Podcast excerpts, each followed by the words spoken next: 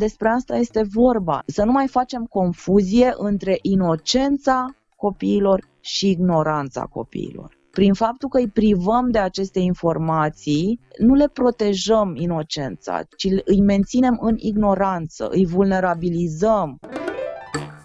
Eu sunt Dana.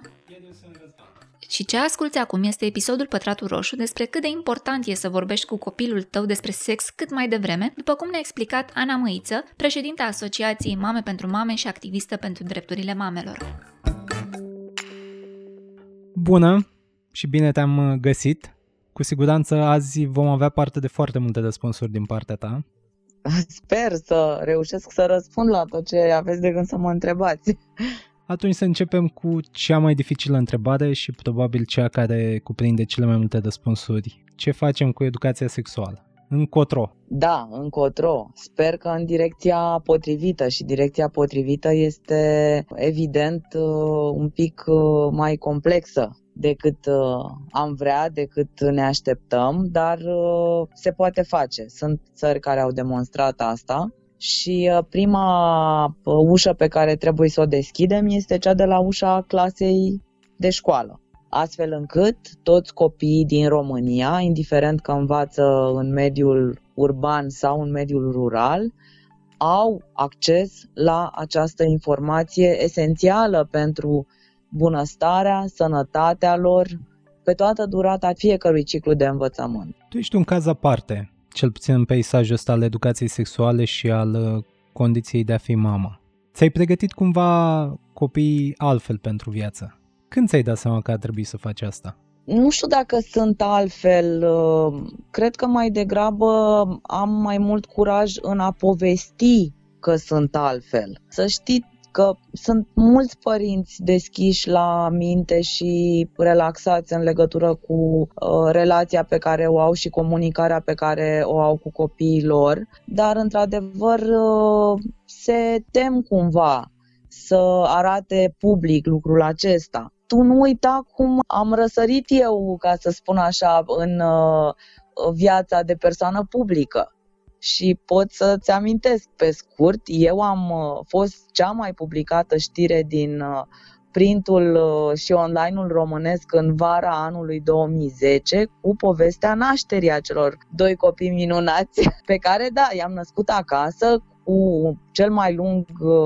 articol de 8 pagini într-o revistă Glossy, cea mai vândută revistă Glossy de la vremea respectivă, cu poze full frontal, da? din timp ce nășteam. Adică eu nu mi-am schimbat în niciun fel uh, modul de a comunica public. Eu am început tare și continui tare.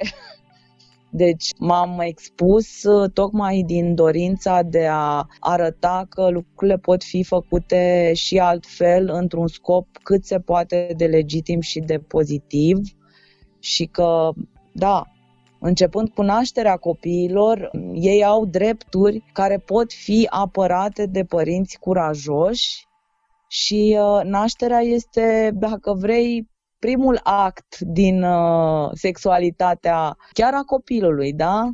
Nașterea este un act care ține de viața reproducerii, de sexualitate, să nu uităm asta. Chiar dacă poate în uh, mentalul public o separăm de tot ceea ce înseamnă viață sexuală, dar da, nașterea este un act sexual.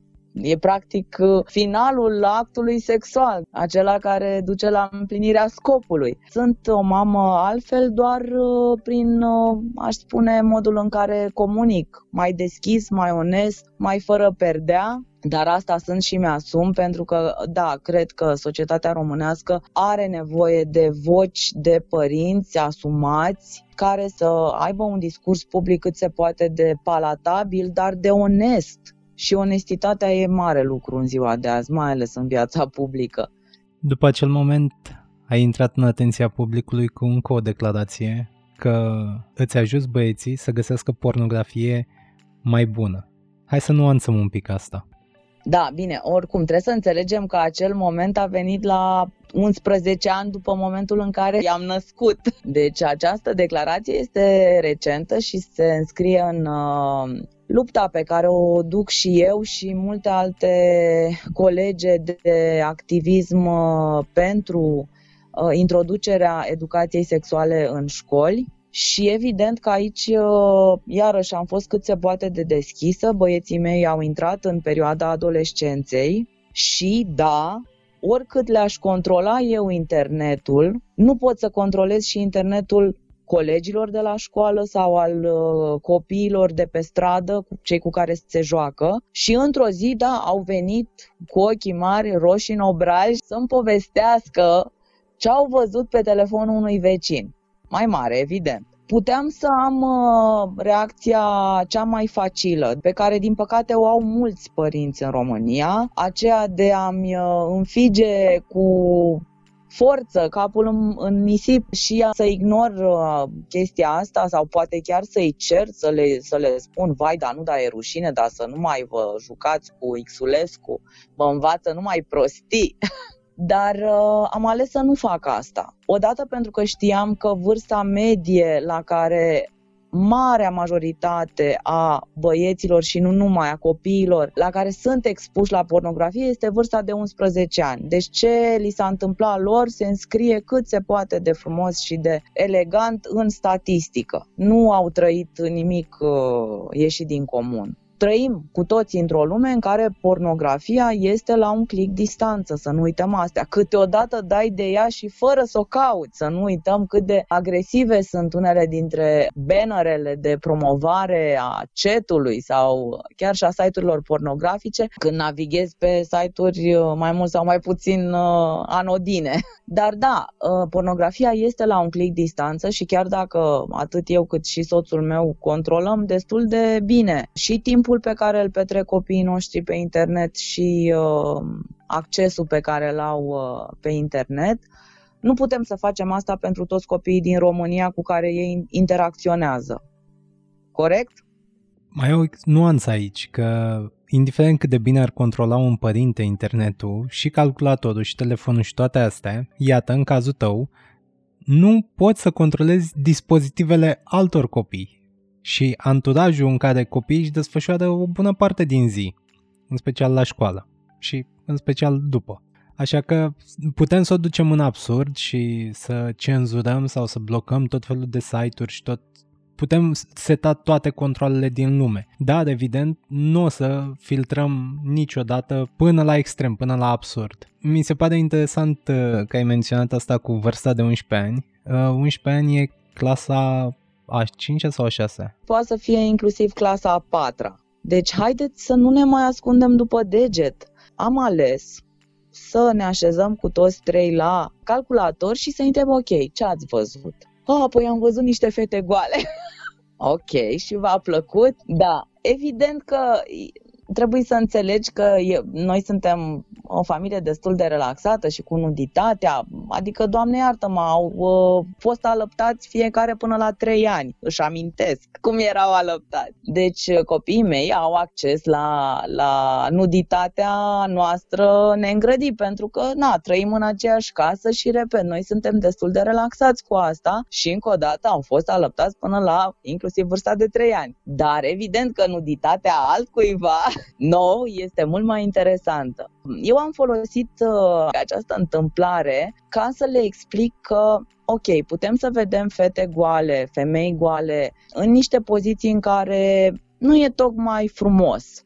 Pot fi scene umilitoare, pot fi scene cu agresivitate. Sunt, uh, din păcate, și a trebuit să le explic asta, simplu, fără să mă bâlbâi foarte mult, că există filme cu uh, sex, știau despre sex, că le explicasem, în care pare că fetele sunt mai degrabă bătute, da? Și le-am explicat și despre viol și despre ce înseamnă să te porți urât cu o femeie, să o tragi de păr, să o lovești sau putem să vedem uh, fete goale frumos, i-am întrebat, vreți să vedem fete goale? Haideți să căutăm niște fete goale. Ce vreți să vedeți? Evident că ei erau foarte, foarte zâmbitori. Am căutat erotica, simplu, da? Pot să mărturisesc că am, am jucat murdar, am căutat natural women, Google search și am dat peste fotografii artistice cu femei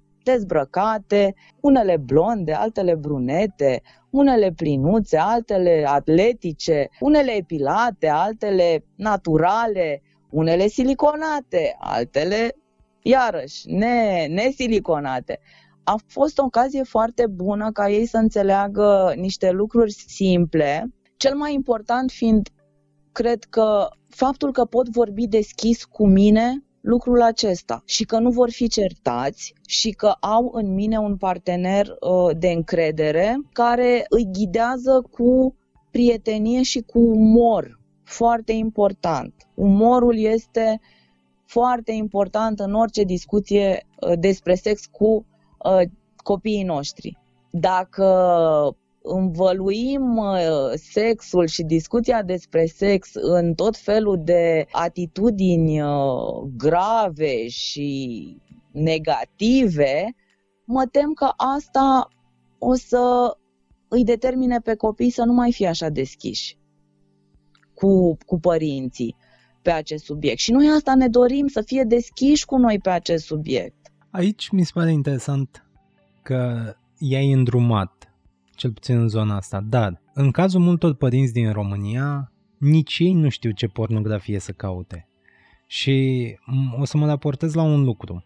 Uh, la începutul anilor 90 până prin 2000 existau niște reviste pornografice uh, ieftine pe un print foarte prost, în general uh, furate de afară. Acum pe internet poți să ai aproape orice pornografie vrei. Sigur, pentru o, o mică parte din pornografie trebuie să intri pe niște site-uri precise, dar în principiu găsești cam orice. Însă, trebuie să știi să cauți sau să știi ce vrei să le arăți copiilor, adolescenților. Ce facem cu părinții, cum îi educăm pe ei să fie mai pregătiți. Da, aici ai pus punctul pe ei. Este foarte greu să educăm părinții. În răspunsul la această întrebare stă, de fapt, motivația pentru care noi vrem educație sexuală pentru copii. Răspunsul la această întrebare este exact acesta. La vârsta aceasta adolescenței se formează acele propensiuni, acele gusturi, acea concepție fundamentală a fiecăruia despre sex.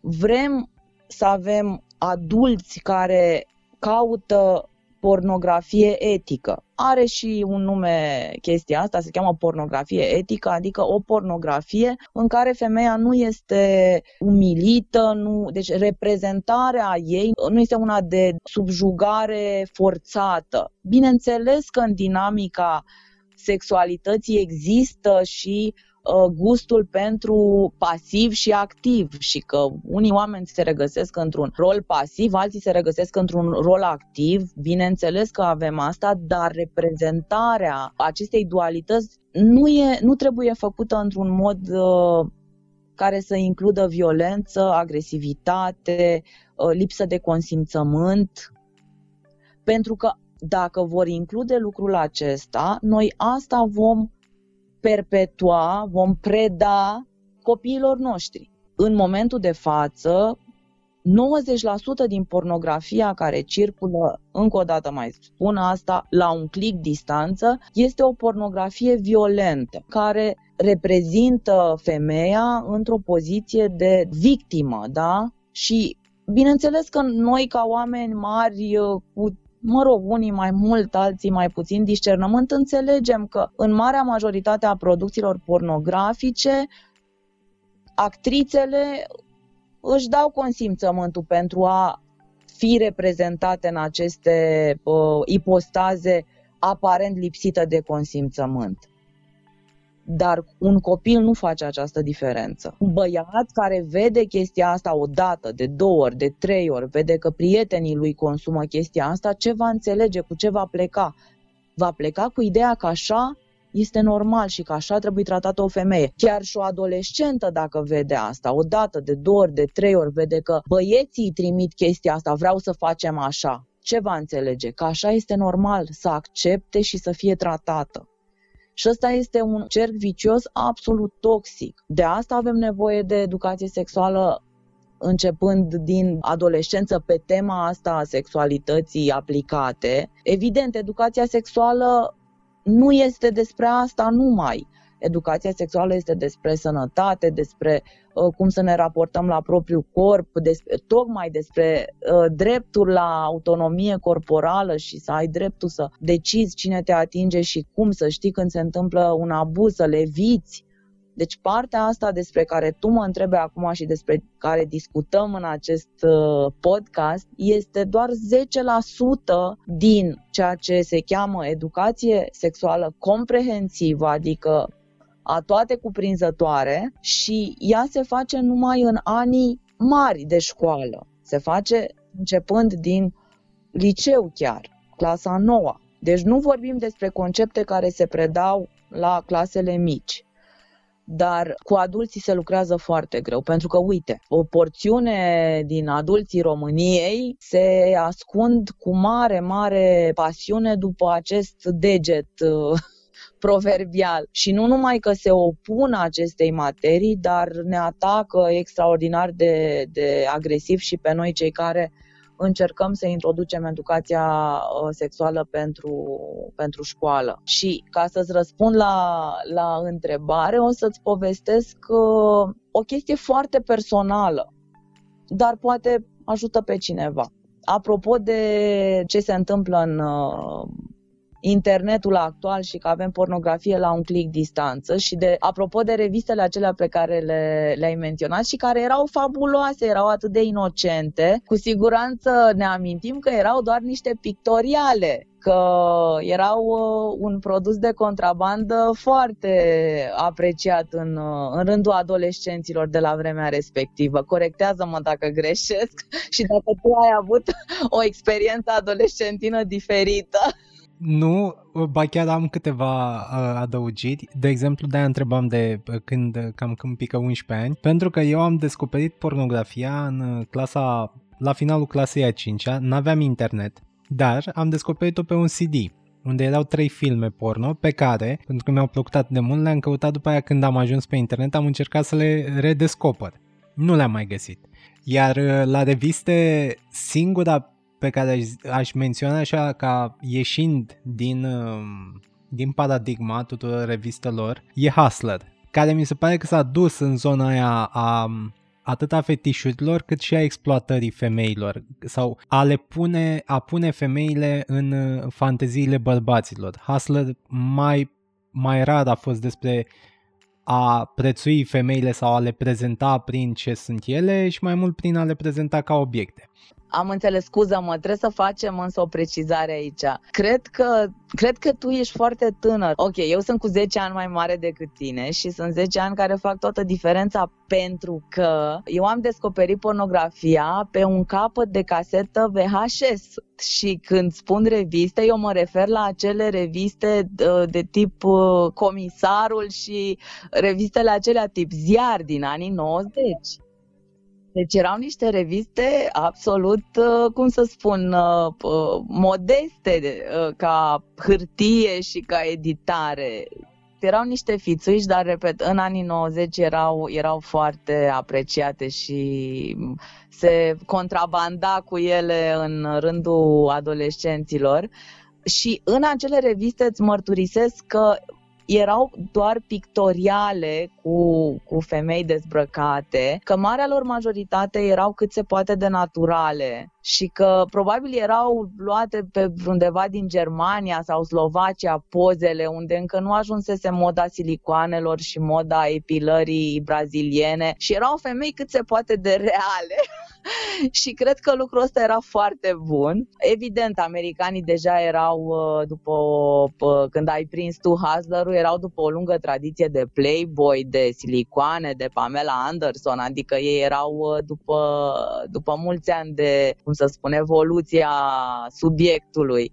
Dar la noi, în anii 90, venea o pornografie cât se poate de muncitorească și de sănătoasă. Internetul ne-a, ne-a făcut pe toți o, o apă și un pământ și nu știu dacă e neapărat un lucru bun, pentru că chiar este dificil să găsești, repet, o erotica de calitate, pentru ca să arăți, să demonstrezi niște lucruri. Dar ea există, evident trebuie să știi să o cauți, însă cred că e important să, să îi lăsăm și pe copiii noștri să ne ghideze. Însă ca să facem lucrul ăsta trebuie să avem o comunicare deschisă cu ei. Și îți spuneam că o să-ți povestesc o, o întâmplare din uh, viața mea personală. Eu am avut și am niște părinți extraordinari, sunt medici amândoi și am avut discuția despre the birds and the bees, da? despre sex cu mama mea la momentul potrivit, chiar în, uh, înainte de a înveni ciclul a fost chiar la momentul potrivit să, să înțeleg ce și cum, mama mea fiind medic, desena și foarte frumos și mi-a desenat organele și concepția și țin minte și acum am făcut o lecție foarte frumoasă și de anatomie și uh, evident că mi-a vorbit și despre experiență în sine. E, pot să-ți spun că uh, prima oară când uh, am avut orgasm, în timpul unei partide de amor, Ghiși la ce m-am gândit? M-am gândit la mama mea. Ea mi-a spus cum se simte. Cum se simte amorul când se întâmplă așa cum trebuie să se întâmple. Exact așa a fost. Jur, am pus mâna pe telefon și am sunat-o, zic, mami, a fost minunat, exact cum mi-ai spus. Deci, închipuiți-vă ce înseamnă să ai o relație de genul ăsta cu părintele, încât să poți să împărtășești cu el experiența asta când tocmai pentru că se întâmplă așa cum trebuie și pentru că părintele a fost acolo pentru tine cu informații, cu suport, cu deschidere și tu ai fost prin lucrul acesta pus pe o traiectorie cât se poate de firească și de sănătoasă și ai putut să împărtășești chestia asta cu el. Bun, și acum că am ajuns la părinți. Ei sunt poate poți să-mi dai mai multe detalii aici, dar ei sunt una dintre piedicile mari acum în educația sexuală. Cel puțin când vine vorba de cea pentru școală, cea instituționalizată. Ai sesizat asta? Te, te cerți cu ei pe grupurile de părinți pe WhatsApp? Da, din păcate este o realitate. Am constatat că sunt în fiecare clasă, în fiecare ciclu școlar, un procent de părinți Interesant este că nu sunt majoritari, sunt mai degrabă minoritari, dar sunt foarte vocali și cumva uh, îi intimidează și domină pe ceilalți care, repet, ar face alegerea corectă, dar care nu au curajul să o facă tocmai pentru că există acești 2, 3, 4 care uh, se opun foarte, foarte agresiv. Îi avem pe de-o parte pe, pe acești părinți care cu greu ar putea să fie schimbat sau să le fie schimbată optica cu care privesc lucrurile. Eu am însă o curiozitate și cred că aici experiența ta poate da răspunsuri mai bune decât uh, ce aș uh, citi așa pe subiectul educației sexuale. Cine ar preda-o în școală?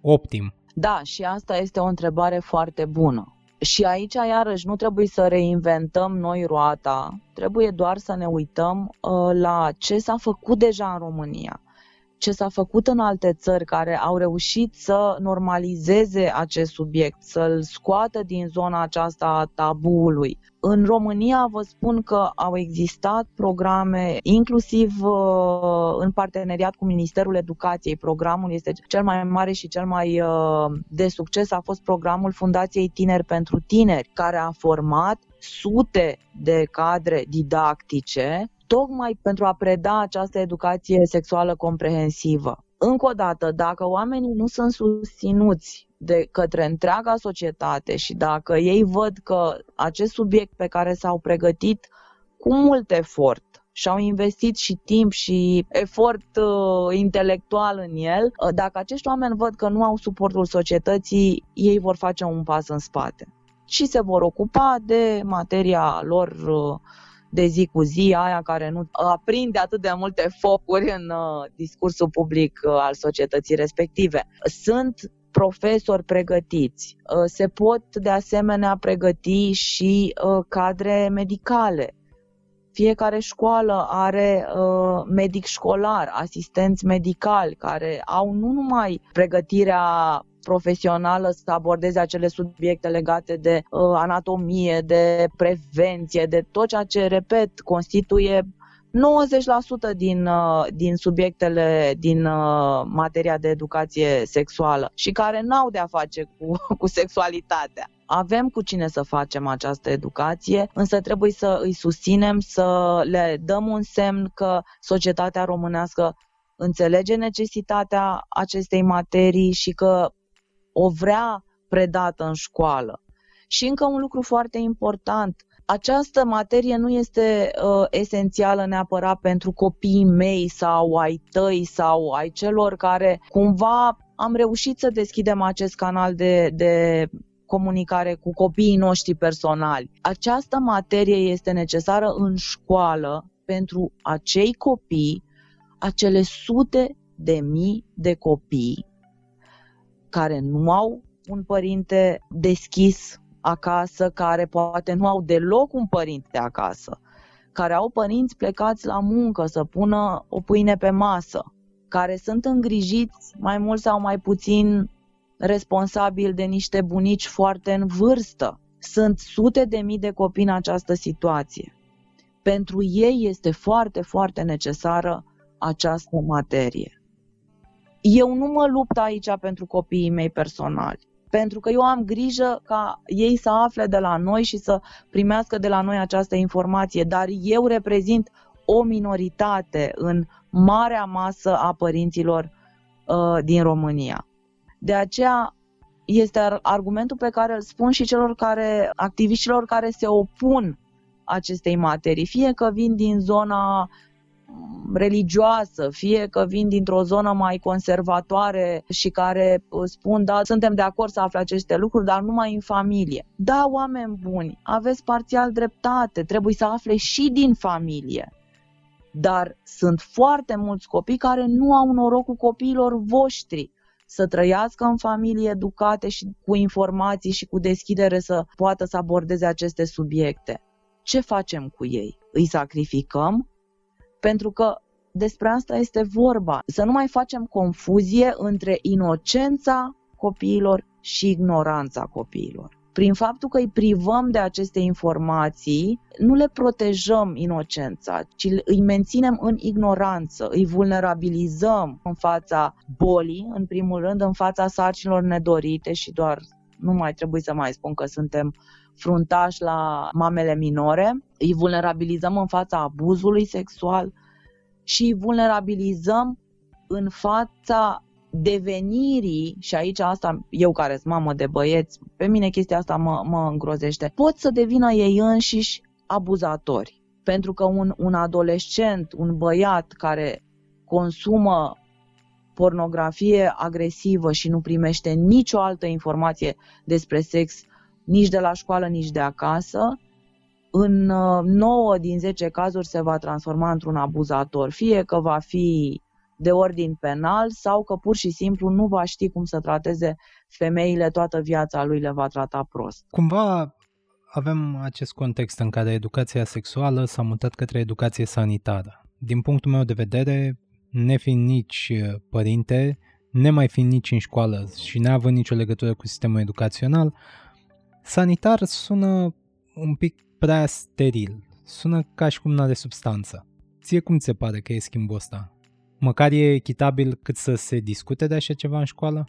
Da, uite ce cred eu. Nu țin foarte tare la, la titlul acestei materii. Ea poate să se cheme în multe feluri. Educație pentru sănătate, educație sanitară, educație pentru sănătatea reproducerii, educație pentru sexualitate, are o grămadă de variante de denumire. La ceea ce țin însă este la conținut. Conținutul trebuie să fie unul comprehensiv, cum spuneam, adică să cuprindă toate aceste componente. Curicula este făcută și este extraordinar de, de bine uh, întocmită, ea cuprinde uh, toate conceptele uh, necesare și explicate așa cum trebuie la fiecare categorie de vârstă și în fiecare ciclu de învățământ. Nu este o curiculă făcută după ureche, este o curiculă făcută după ghidurile internaționale recomandate și de Organizația Mondială a Sănătății și de Națiunile Unite, partea care se ocupă de drepturile copiilor. Deci există această curiculă și dacă ea este făcută în școală așa cum trebuie, sinceră să fiu, nu, nu mă afectează foarte tare să avem uh, un titlu de materie mai steril, cum spui tu. Și îți garantez că dacă ai un conținut care să respecte această curiculă, nu vei avea absențe de la această materie.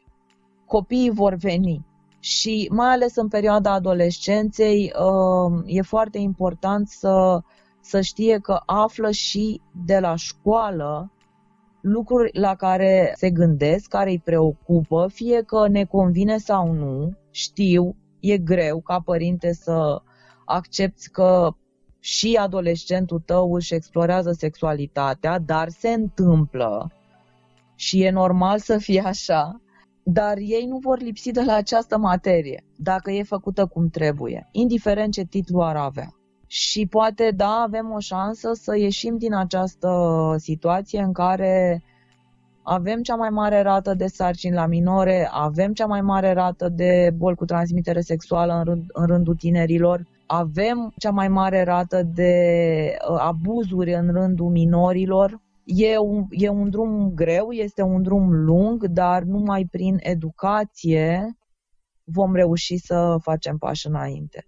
Ai mai menționat un cuvânt care mie mi se pare cumva deplasat în context și cred că este folosit doar uh, ca o scuză un pic prea facilă, inocența. Și există abordarea asta, că le e stricată copiilor inocența pentru că în primul rând este falsă. Asta trebuie să înțelegem. Inocența copiilor este stricată de un abuz sexual la care sunt supuși pentru că ei nu înțeleg ce li se întâmplă, pentru că nu au conceptele, pentru că nu li s-a spus vreodată că nu e, n-are nimeni voie să-i atingă în zona genitală, cu excepția părinților și a doctorului. Inocența unui copil este stricată de o sarcină la 9 ani, Inocența uh, copiilor este stricată de, de o boală cu transmitere sexuală pe care, pentru care ar putea fi necesar tratament toată viața. Încă o dată, inocența nu înseamnă ignoranță. Eu ca părinte îți spun că copiii pot să rămână mult și bine inocenți, eu știu și adulți cât se poate de inocenți, chiar și atunci când primesc aceste informații și mai ales când le primesc pentru că atunci ei au informația să-și apere singur inocența. În momentul în care îi informezi și nu-i mai lași în ignoranță, ei vor putea să-și apere inocența. Chiar și atunci când tu nu ești acolo, chiar și atunci când uh, vine un coleg de școală cu telefonul fratelui mai mare să le arate poze cu colegele goale, da? Că și asta este o realitate. Toți își trimit acum, deci de la, din clasa 8 își trimit poze dezbrăcați unii altora într-o veselie și putem să ignorăm iară să ne facem că plouă torențial sau putem să adresăm acest subiect. Aici aș face o paranteză că într-adevăr asta e o problemă imensă. Dar eu am uh, trecut prin uh, clasele a 7 și a 8 Cam atunci au, au început să intre în România telefoanele cu cameră. Și, într-adevăr, schimbul de poze nu, nu se făcea prin internet sau prin ceva. Uneori erau transmise între telefoane, dar mai rar. Dar exista lauda asta cu pozele nud. Asta e un fenomen destul de vechi, sigur, pe cât l-a permis tehnologia și deocamdată nu a fost cu adevărat tratat și astfel încât fix uh, cei mai predispuși să nu mai facă așa ceva. Eu n-aș vrea să se înțeleagă că este doar o problemă cauzată de internet. Internetul a fost un catalizator care a extins-o foarte mult. Sigur că da. Ai mare dreptate.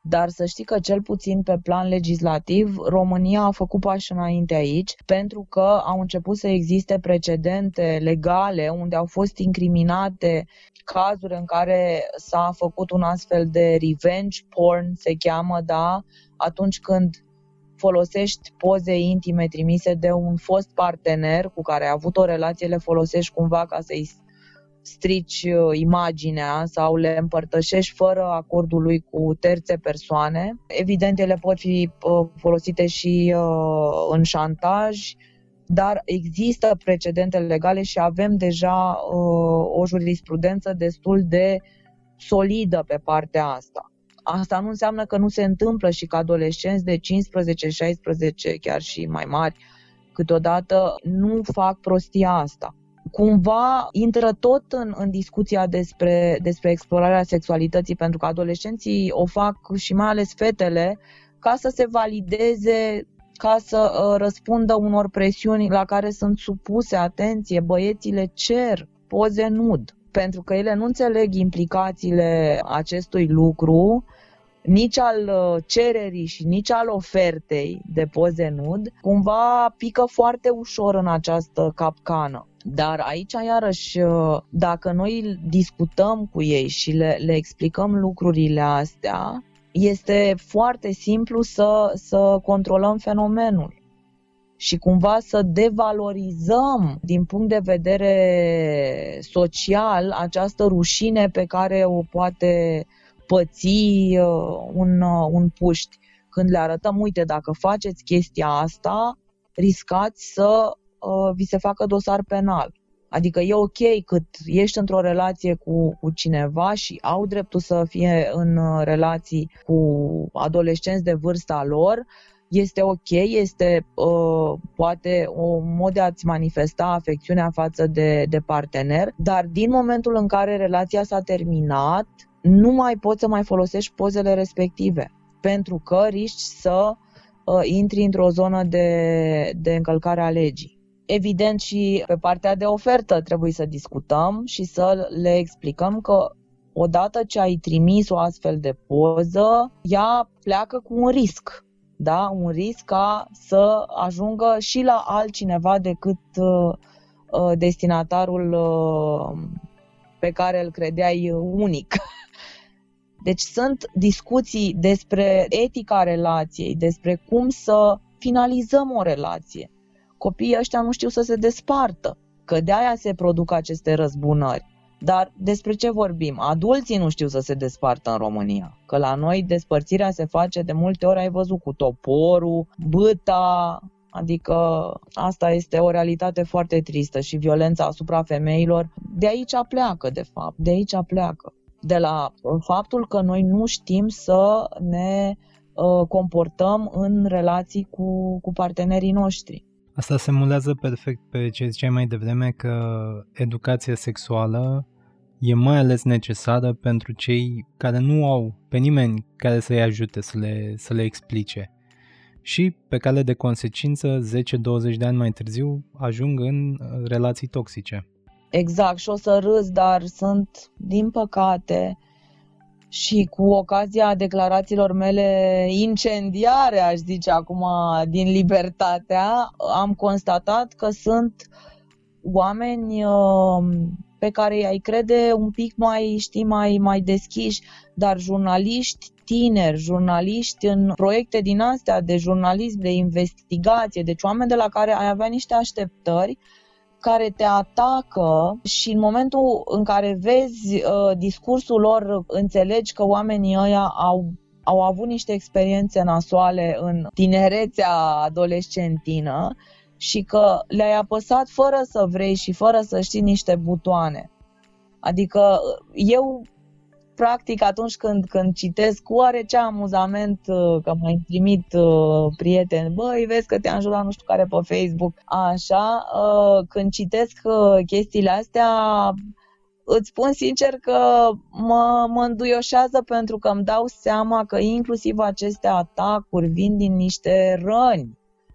Oamenii ăia n-au, n-au avut ce a trebuit atunci când le trebuia la vârsta adolescenței și le e atât de greu să accepte că cineva vorbește deschis despre asta în bula lor. Deci e fantastic, se poate face o radiografie întreagă. Dar da, cineva trebuie să înceapă și eu întotdeauna mi-am asumat, se pare, rolul ăsta cel mai greu. Deschid ușa cu capul.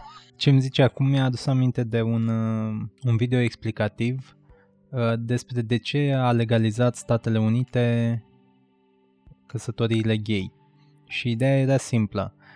Ca mai mulți cetățeni, mai multe orașe și mai multe țări să accepte uh, orientările sexuale, trebuie să încep cumva de sus. Și dacă încep de sus, de exemplu, să vorbești despre căsătoriile între persoanele de același sex, introducând treptat parteneriatul civil, acordând diverse drepturi, societatea per total și politicienii per total vor fi mai relaxați.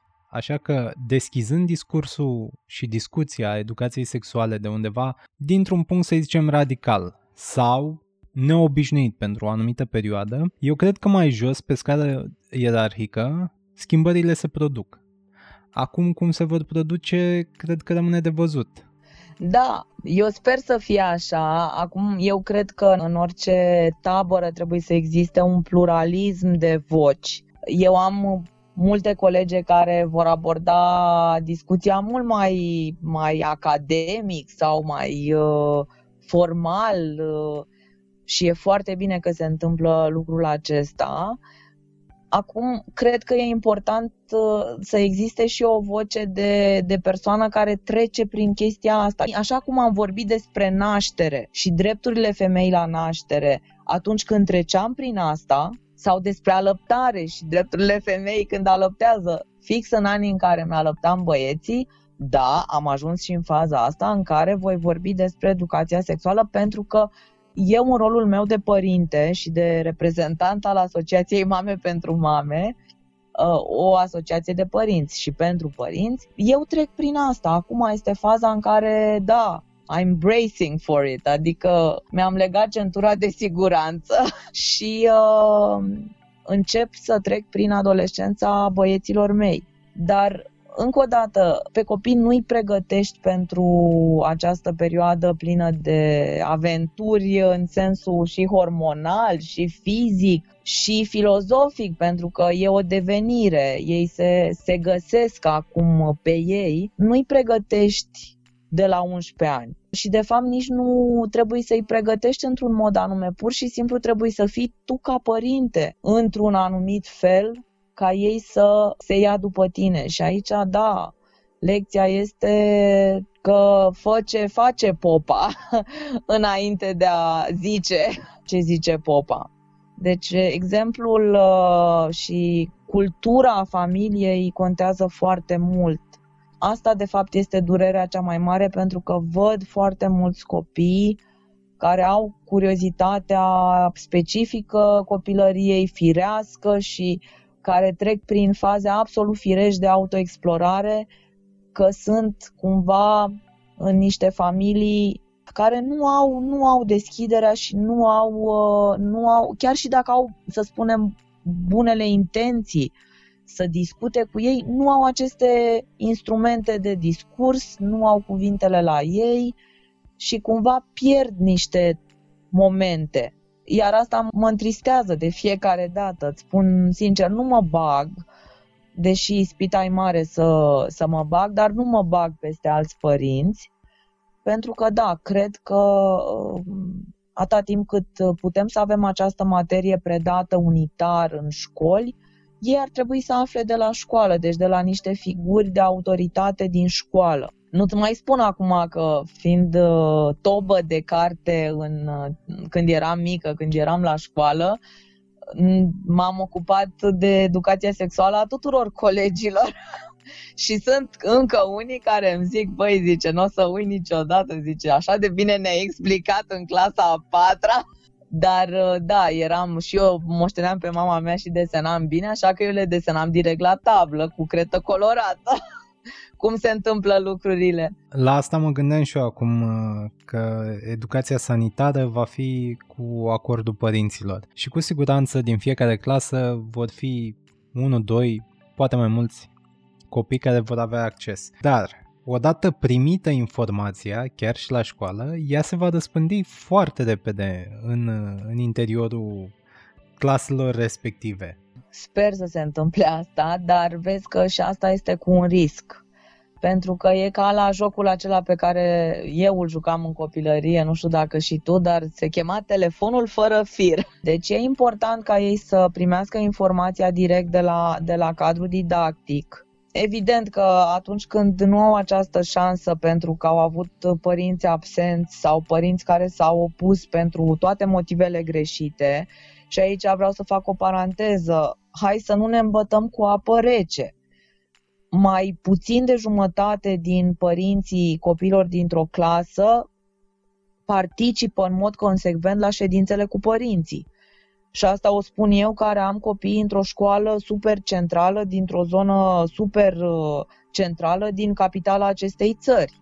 Nu știu câți părinți merg la ședințele cu părinții și se implică în procesul educațional al copiilor lor în uh, comuna Gherăseni spre exemplu, județul Buzău.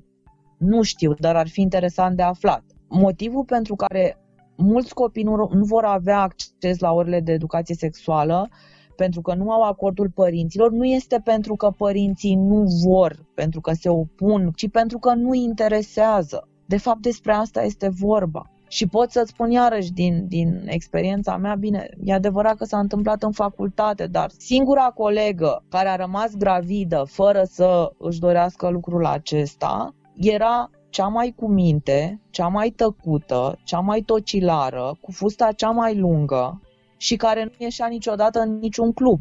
Ea a rămas însărcinată fără să-și dorească acest lucru. Deci, acel copil care, de fapt, avea atunci 18-19 ani, o tânără să-i spunem că nu era, deși la 18 ani încă ești copil, acea fată care părea cea mai cu minte și mai, mai cum să spun, ușoarece de bibliotecă, ea a pățit chestia asta. Ăsta este genul de, de exemplu. Este acel copil care nu a vorbit cu nimeni, n-a, n-a vorbit cu părinții, n-a primit la școală informația asta.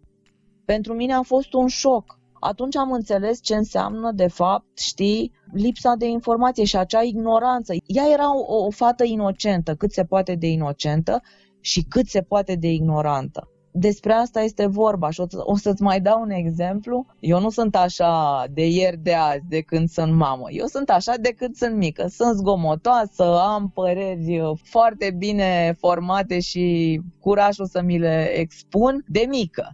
Dar, uh, evident, când uh, eram uh, adolescentă, fiind mai înțeleaptă pe partea asta de sănătate sexuală, toate colegele se sfătuiau cu mine. Și uh, mama uh, uneia dintre colegi a fost foarte supărată că fica ei uh, discuta subiecte și afla lucruri de la mine. E, și pe vremea respectivă a ajuns la urechile mele că s-a plâns în, în ședința cu părinții, că le învăț la prostii și că ea nu vrea ca fica ei să fie ca mine. O ruga pe doamna dirigintă să ia atitudine. Ei bine, după 20 de ani în care, în fine, eu m-am măritat, am făcut copii, această fostă colegă nu era nici măritată, nu avea nici copii. Nu spun că astea sunt niște deziderate pentru o viață împlinită de femeie, dar ca să înțelegeți ce vreau să spun, m-am întâlnit cu ea și cu mama ei. Eu cu copiii de mână, cu soțul de mână, în fine. Și mama acestei colege, arătându-mă, vai, zice, uite, de ce nu poți să fii și tu ca Ana? Uite ce familie frumoasă și-a făcut, uite că ea are copii. Mă dădea exemplu pozitiv uh, propriei ei fiice, așa cum uh, cu 20 de ani în urmă mă dădea exemplu negativ. Deci, ca să înțelegeți că de fapt informația și comunicarea deschisă cu un copil, încă o dată îl pun pe o traiectorie bună, o traiectorie uh, asumată și și de împlinire. Faptul că îl privezi pe copilul tău de informații și de comunicare deschisă cu tine pe orice subiect, nu o să-l ajute în viață, absolut deloc, ba din contră. Deci eu cu gura mea mare eram uh, dată exemplu negativ la 14 ani, dar eram dată exemplu pozitiv de către aceeași persoană la 34 de ani. Al doilea exemplu a fost uh, mai mulțumitor, nu? Da, nu neapărat, pentru că atunci am văzut cât de relativă este raportarea oamenilor la, la cei care n-au frică să se exprime și că astăzi vei fi lăudat și celebrat pentru faptul că ai uh, niște opinii pe care ți le exprim cu curaj, mâine o să fii hulit și scuipat, poate chiar de aceiași oameni care ieri te lăuda. Important este să mergi înainte și să înțelegi că gura lumii nimic nu astupă și eu sunt, din păcate, ținta multor atacuri care mai de care mai vitriolice, dar pe mine asta nu mă face decât să îmi confirme că sunt pe drumul cel bun și că dacă deranjez uh, oamenii cu un anumit set de opinii, înseamnă că sunt în continuare pe direcția bună. Un răspuns excelent și cu acesta încheiem și prima parte.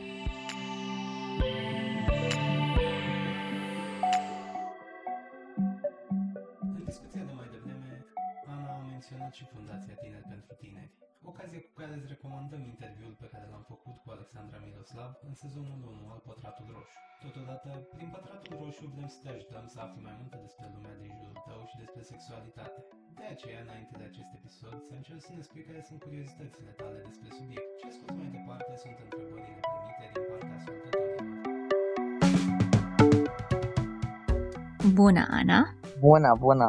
Am strâns ceva curiozități de la ascultătorii noștri pentru tine. N-am spus cine e invitatul, însă am uh, dat așa niște informații, faptul că ai vorbit deschis despre sex cu copiii tăi. Și de acolo au venit următoarele întrebări. Cum ți-ai adaptat vocabularul și cunoștințele la vârsta și nivelul de înțelegere al copiilor, având în vedere că e cam complicat pentru ei să înțeleagă termeni de anatomie? E o întrebare super, uh, super bună și e bine că o discutăm acum. Răspunsul este simplu. În primul rând, eu știam cam la ce nivel de cunoștințe de anatomie sunt copiii mei pentru că, unu, fac teme cu ei și știu ce învață la școală. Doi, am discutat chiar eu de multe ori subiectul uh, anatomiei umane, mi-au pus întrebări, copiii sunt curioși, acolo unde nu știam să le răspund, am făcut trei pași la biblioteca și am luat atlasul de anatomie. Am investit în cărți cu anatomie umană pentru copii și există o grămadă de ediții absolut superbe, cu planșe din acestea transparente care se juxtapun și îți dau o imagine din ce în ce mai complexă a anatomiei umane. Știam cam care este nivelul lor și nivelul lor era bunicel pentru că investisem în asta. Investisem și bani, pentru că aceste cărți costă, e foarte adevărat, dar investisem timp. Și asta e mai important decât orice. Și investisem deschidere să discut cu ei despre orice parte a corpului uman, nu numai despre picior sau mână sau nas, da, și despre părțile acelea rușinoase, cum sunt ele cunoscute în uh, folclorul românesc. Pentru că, da, copiii întreabă. Iar vocabularul, sigur, important este să nu contribuim și noi prin o mistificare suplimentară la tabuizarea acestor subiecte. Adică, ceea ce vreau să spun este că trebuie să vorbim normal, firesc, cu copiii noștri, inclusiv despre acest subiect. Dacă ne ascundem într-un colțișor să nu ne audă bunica sau uh, mai știu eu cine, vecinii, că discutăm despre subiectele acestea, uh, nu o să ne ajute și nu o să-i ajute pe copiii noștri. Asta este ceea ce e mai grav. Deci vorbim normal cu ei exact cum vorbim despre teme, despre școală, despre desene, despre orice discutăm noi, așa vorbim și despre sex. Deci nu cu albinuțe sau că a venit barza. Nu. Copiii trebuie să știe cum se cheamă anatomic corect toate părțile corpului, dar evident că de drag poți să folosești în, în vorbirea curentă și denumiri din astea afectuoase, da? Dar ei trebuie să știe și cum se numesc corect anatomic părțile corpului, așa cum știm că mâna se numește mână, piciorul picior, da? Așa trebuie să știm și de penis și de vulvă, da? Dar, într-o discuție despre sex, da, este bine să folosim denumirile corect anatomice. Iar în uh, ceea ce privește celelalte părți de vorbire, da, vorbim firesc cu ei. Dar la ce vârstă concret ai discutat cu ei despre părțile astea anatomice? De când au început să vorbească. Uh, atunci când uh, le faci baie, le spui acum spălăm mânuțele, piciorușele, da, ne spălăm la fund, ne spălăm la... Când e mic o să știe de puță că ăsta este... Dar uh, eu le-am spus termenii. Ăsta se cheamă penis, aici avem testicole, denumiri pe care, repet, numai noi cei din jur le putem uh, mistifica și învălui într-o aură de rușine. Altfel, copiii, deci în mintea lor, nu e nicio diferență între uh, testicole și degetele de la picioare. Este doar o altă parte a corpului lor. Apropo de rușine, cineva a întrebat cum reușești să nu menții o atmosferă ciudată între tine și copii în timpul discuțiilor despre sex, desigur, și corpul lor. Dacă ei văd că te ascunzi și că șușotești și că uh, orice ține de subiectul ăsta este tabu, că le pui de ochi atunci când uh, la filmul de la ProTV se pupă doi sau e vorba despre cum te simți pe tine ca adult și în relația pe care o ai cu, cu cei din jurul tău și în principal cu, cu tatăl sau cu partenerul de viață. Evident că ei, pentru că copiii sunt foarte, foarte sensibili la orice nuanță, ei percep că pentru alți copii subiectele astea sunt tabu și pentru mine a fost fascinant să-i văd cum își adaptează ei discursul. Pentru că înțeleg că alți copii de vârsta lor chiar nu se raportează așa la subiectele acestea. Într-un fel discută cu noi pentru că știm că noi părinților suntem deschiși și discutăm orice cu ei, într-un fel discută cu alți copii sau cu părinții altor copii. Și asta este un semn foarte important și un, un mic succes, dacă pot să-i spun așa pentru mine, că au început să se sizeze aceste nuanțe. Că înseamnă că la noi în familia noastră le-am pus niște baze corecte. Rușinea este, încă o dată, rușinea este la noi. Copiii nu au conceptul de rușine. Tocmai de aceea, din păcate, dacă nu discutăm cu ei, copiii pot să cadă foarte ușor victime ale abuzului sexual. Copii cu care nu s-a discutat vreodată ce are voie să atingă cine și când, în ce condiții, acești copii cad foarte ușor victime ale abuzului sexual pentru că, practic, prima persoană care le vorbește despre aceste lucruri este chiar abuzatorul. Și sunt foarte multe cazuri de copii mici care nu au știut, lumea se întreabă, vai, dar de ce nu i-a spus lui maică sa?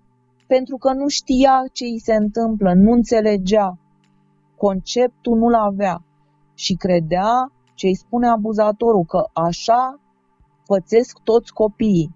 Deci asta e un lucru foarte important să înțelegem că dacă îi menținem într-un vid de informații pe copiii noștri, vine cineva, potențial agresor, poate, care le umple acest vid cu informațiile care îi vor deschide ușa către abuz. Și aici o să fac o paralelă ca să înțelegem mai, mai bine. Copilul când se naște, fătul, da, din uterul mamei, el a trăit în interiorul uterului și al sacului uh, cu lichid amniotic, da, care este steril. În momentul în care se naște, el pleacă de la starea de tabula rasa, este ca o foaie albă. Trecând prin uh, canalul vaginal al mamei, se colonizează de toate bacteriile bune ale mamei. Ei bine, atunci când bebelușii sunt născuți prin operație de cezariană, adică chirurgical scoși direct din uterul mamei fără să mai treacă prin vagin, ei ies în mediul exterior sterili, da? o coală albă. se recomandă evident ca bebelușul să fie pus imediat pe pielea mamei, tocmai ca să se colonizeze pielea lui de bacteriile bune ale mamei. Pentru că ce se întâmplă dacă nu este colonizat de, de bacteriile bune ale mamei? Va fi colonizat de cine știe ce microb din spital. Deci această primă colonizare a bebelușului cu fie cu bacteriile bune ale mamei, fie cu microbi și foarte multe cazuri de infecții la nou născuții născuți prin cezariană de infecții cu microbi din spital. Exact așa este și creierul copiilor în materie de uh, educație sexuală. Este o tabula rasa. Putem să scriem noi, cei care îi iubim, cei care le vrem binele, cei care vrem să fie niște adulți împliniți, să scriem noi împreună cu ei lucrurile bune și să le dăm un start bun sau putem să-i lăsăm albi și să vină altcineva să scrie acolo. Și nu știm dacă acel cineva va avea intenții bune sau intenții rele. Dacă nu ne simțim în stare să facem asta pentru că ne este rușine, pot să înțeleg asta. Sunt părinți foarte bine intenționați care vin la mine și spun, bă, nu pot, nu-mi ies cuvintele din gură. De aceea trebuie să avem educație la școală, ca acești copii să primească informație corectă, livrată într-un mod prietenos la școală pentru că ei oricum vor primi informație, dar o vor primi din curtea școlii, nu știm cât de corect și de la ce copii și de la ce telefoane, cu ce pornografie pe ele. Vor primi poate de la colegi mai mari care vor face mișto de ei și le vor spune tot felul de măscări, pentru că și asta se întâmplă. De aceea eu cred că e bine să-i colonizăm cu informația bună livrată de cei care le vrem binele. Din discuțiile pe care le-ai avut cu cei mici, care e subiectul uh, mai atrăgător pentru ei uh, în momentul de față la sex? Ce ai observat așa că le, nu știu, le trezește interesul?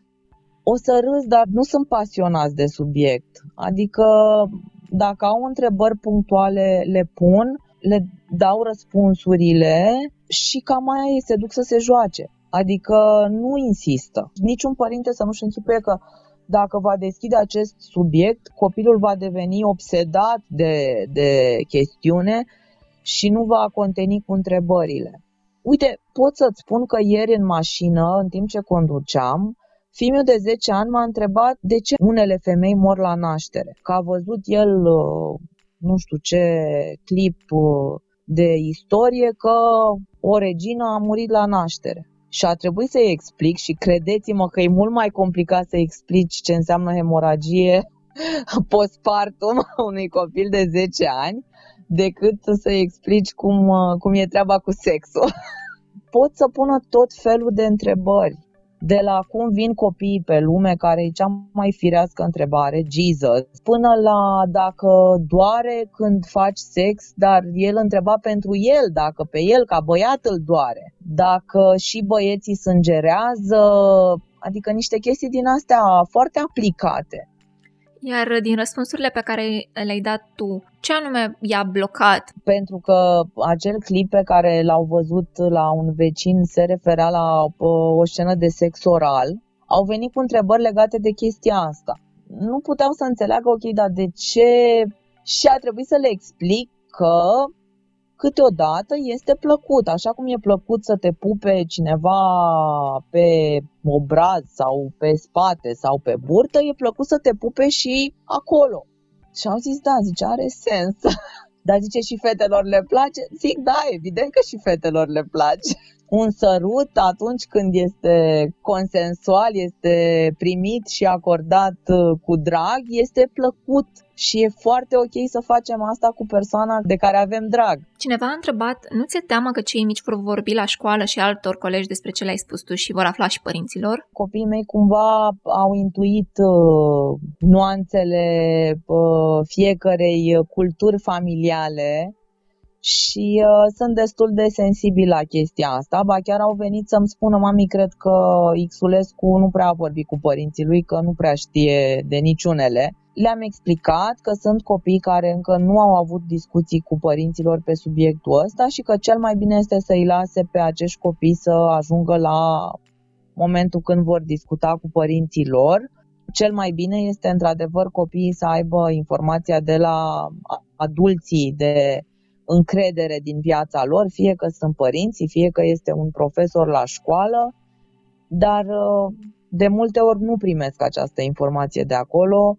Ca atare, aș vrea să cred că vor avea măcar norocul să o primească în mod corect și uh, prietenos uh, livrată de către un coleg sau o colegă mai bine informată, decât să nu o primească deloc. Care e vârsta la care ai fi de acord ca cei doi băieți ai tăi să-și înceapă viața sexuală? Eu sunt de acord să-și înceapă viața sexuală când se simt pregătiți și când au cu cine să-și o înceapă și ca persoana respectivă să, să fie la fel de pregătită. Și le-am explicat asta. Tinerii și adolescenții au dreptul la viață sexuală și la propria lor sexualitate. Este un drept al copilului. Este scris în Carta Drepturilor Copilului, în Declarația pentru Drepturile Copilului și este transpusă în legea 272, legea drepturilor copiilor din România. Deci, copiii adolescenți au tot dreptul la sexualitate. Evident, protejat, consensual, cu un partener care se află la același nivel de, de pregătire și n-aș putea să spun că mă gândesc uh, la o vârstă, poate să fie și la 14, poate să fie și la 15 ani și la 16 ani. Oricum, în România, vârsta medie pentru începerea vieții sexuale a scăzut, statistic vorbind. Dar ă, asta este, de fapt, una dintre consecințele lipsei de educație sexuală.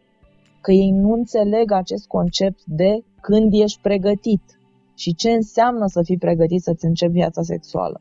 Și, de fapt, cum definim noi începerea vieții sexuale. O definim ca fiind ă, prima autosatisfacere, o definim ca fiind primul act sexual cu un partener, pentru că o să râdeți, dar în uh, școlile din România, fetele care doresc să se mențină virgine fac sex oral și anal și ele se consideră virgine și vorbesc despre fete de 12-13 ani. Ăștia sunt copiii care nu primesc educație sexuală. Asta este una din cele mai frecvente situații de păstrare a virginității în rândul adolescentelor din România, pentru că ele au înțeles că problema este dacă și-au pierdut virginitatea vaginală, care poate să constituie o mare dezonoare. Dar asta nu înseamnă că nu, nu pot face alte lucruri. Poate alte lucruri care nu le plac, dar la care sunt presate ca să fie și ele considerate fete de gașcă. Astea sunt situațiile pe care noi vrem să le prevenim prin educație sexuală. Cine crede că noi vrem să încurajăm începerea vieții sexuale cât mai devreme și cât mai uh, diversificat, se înșală amarnic. Noi vrem să prevenim și să întârziem începerea vieții sexuale tocmai prin faptul că des- discutăm deschis despre asta și le explicăm copiilor ce înseamnă să fii pregătit. O ascultătoare a venit cu următorul scenariu. Ce ai face dacă, în ciuda informațiilor pe care le-ai dat, copiii tăi fac sex neprotejat și lasă o fată însărcinată? O să vedeți multe situații în care, da, copii din familii bune fac nefăcute, cum s-ar zice. Adolescența este o perioadă foarte imprevizibilă și este imprevizibilă pentru că, inclusiv din punct de vedere fiziologic, s-a demonstrat că creierul unui adolescent trece prin niște schimbări fantastice, nu numai hormonal, iar asta îi predispune la niște acte de rebeliune și de riscuri pe care altfel nu, nu le-ar face. Dar asta este o etapă normală din dezvoltarea unui, uh, unui om. Puștimea de azi nu mai uh, face sex în cadrul unei relații. Sunt uh, prietenul lui Xuleasca și suntem împreună, mergem la mare, la munte, avem o relație. Din păcate, puștimea face un soi de cooking up, trăim uh, cu fast food și facem fast sex. Fac sex pur și simplu, nu mai, uh, nu mai înnoadă relații și cred că de fapt asta este una dintre problemele pe care trebuie să le adresăm mai complex în societatea noastră. Ei trebuie să înțeleagă și dacă asta s-ar întâmpla, evident că decizia și tot ce s-ar întâmpla mai departe ar fi cumva în mâna părinților fetei. Cred că este foarte important ca ei împreună cu fata să ghideze ce se întâmplă mai departe. Aș interveni, dar uh, aș fi suportivă pentru ce decid părinții fetei. N-aș face o problema ei, aș face o problema noastră și aș încerca să, să lucrez, să, să discut, să colaborez cu părinții fetei, astfel încât noi împreună să luăm cea mai bună decizie. Și dacă cei doi copii, să spunem că sunt un cuplu de ceva timp, ei vor să păstreze copilul, dar părinții ei nu vor și nici voi nu vreți. Eu aș respecta în măsura în care se poate decizia părinților fetei, iar dacă fata nu reușește să ajungă la o decizie comună cu părinții ei, atunci aș încerca să ajut fata în orice decizie ar lua ea. Cred că fata trebuie susținută 100% în această problemă. Și dacă ea decide să păstreze copilul, cu siguranță mi-aș asuma un uh, rol semnificativ în a o ajuta să treacă cu bine prin această experiență și, foarte important, să-și continue școala. Eu am făcut primul copil fiind în facultate. Eu nu-mi terminasem școala, eram deja măritată, dar a fost un copil neplanificat. Și cu toate astea, cu suportul totului meu și cu suportul celor din jur și al părinților mai ales, am reușit să-mi termin școala și să mai fac și 2 ani de masterat alăptându-mi exclusiv copilul. Cu copilul la sân mă duceam la școală. Deci se poate. Și cu suportul necesar, da, și o, o adolescentă de 17 ani poate să își termine școala, să-și dea bacul. Și ultima întrebare, ce ai face dacă ai afla că unul dintre băieții tăi, sau poate, nu știu, amândoi, e gay sau simte că nu e ok în corpul său și, nu știu, vreau tranziție? Chestia cu e gay am discutat-o de multe ori, noi avem prieteni gay, uh, suntem uh, 100% pentru egalitate și toleranță, este o non-problemă. Iar dacă ar apărea această problemă de tranziție, aici există și în România un protocol și de consiliere și de, adică dacă și-ar dori lucrul acesta, l-aș ajuta să uh, intre pe un parcurs în care să-și cristalizeze mai bine sentimentele și senzațiile în acest uh, domeniu, aș fi 100% suportivă. Eu vreau să am un copil fericit, un copil sănătos și fericit. Și vreau să crească într-un adult sănătos și fericit. Dar ca să devenim dușmani ai copiilor noștri pentru că ei uh, nu sunt la fel ca noi, asta mi se pare cea mai mare prostie. Și văd, din păcate, foarte multe familii distruse de astfel de atitudini. Atâta timp cât el nu face rău nimănui, are dreptul să-și caute fericirea și împlinirea așa cum consideră fiecare. Mulțumim mult, Ana! Cu drag! Fiecare nou episod Pătratul Roșu poate fi ascultat pe SoundCloud, Spotify și Apple Podcasts. Totodată, nu uita să ne urmărești pe Facebook și Instagram ca să afli care vor fi următorii noștri invitați și să ne spui ce ai vrea să știi de la ei.